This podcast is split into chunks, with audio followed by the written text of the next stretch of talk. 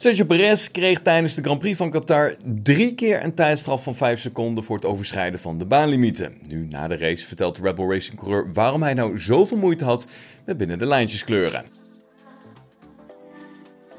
Ik had het heel moeilijk met de nieuwe baanlimieten. Ze werden op het laatste moment aangepast en ik denk niet dat het het juist is om te doen. Maar dat is voor iedereen hetzelfde en ik had beter werk moeten leveren. Het was moeilijker voor mij om de baanlimieten vanuit de auto goed te beoordelen, omdat ik denk ik, ja, net zoals Oostenrijk, wat te laag in de auto zit. En dat maakt het moeilijker. Dat had ik misschien moeten veranderen toen de aanpassingen aan de auto werden geïmplementeerd. Uiteindelijk hebben we genoeg om naar te kijken en ik zal deze week naar de fabriek gaan om hard met het team te werken. Hoewel er veel over de veiligheid van het zitje gediscussieerd wordt, denkt ook Nico Rosberg dat Perez wel veilig zit voor volgend jaar.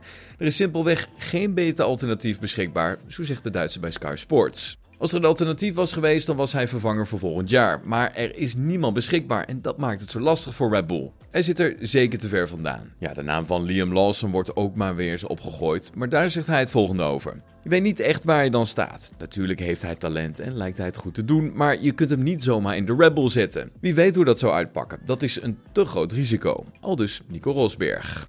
Tijd om het constructeurskampioenschap met je door te nemen.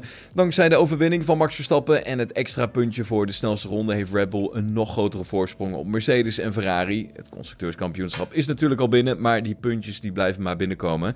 De Duitse en de Italiaanse autogiganten Ferrari en Mercedes hadden dan ook nog eens pech in Qatar. Lewis Hamilton viel uit na de crash. En Ferrari-coureur Carlos Sainz kon überhaupt niet eens de kans krijgen om te racen vanwege een probleem met het brandstofsysteem.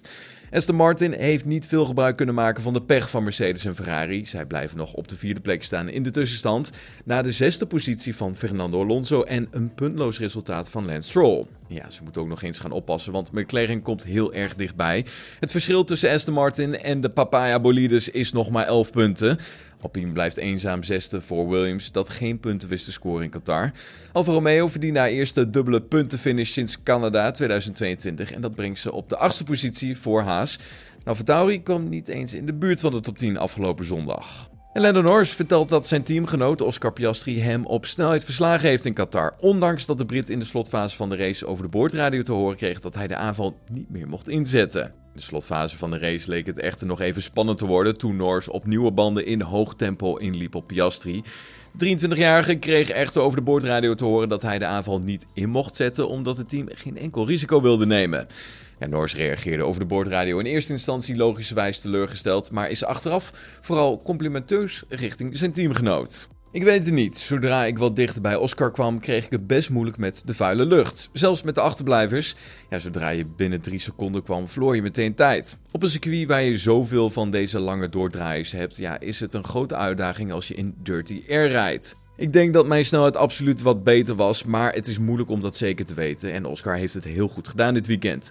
Hij heeft mij verslagen. Hij was ontzettend snel, maakte minder fouten en eindigde boven mij. Beetje af voor hem. Al dus Lando Norris.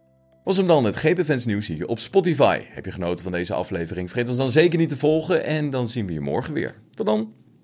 Hoi.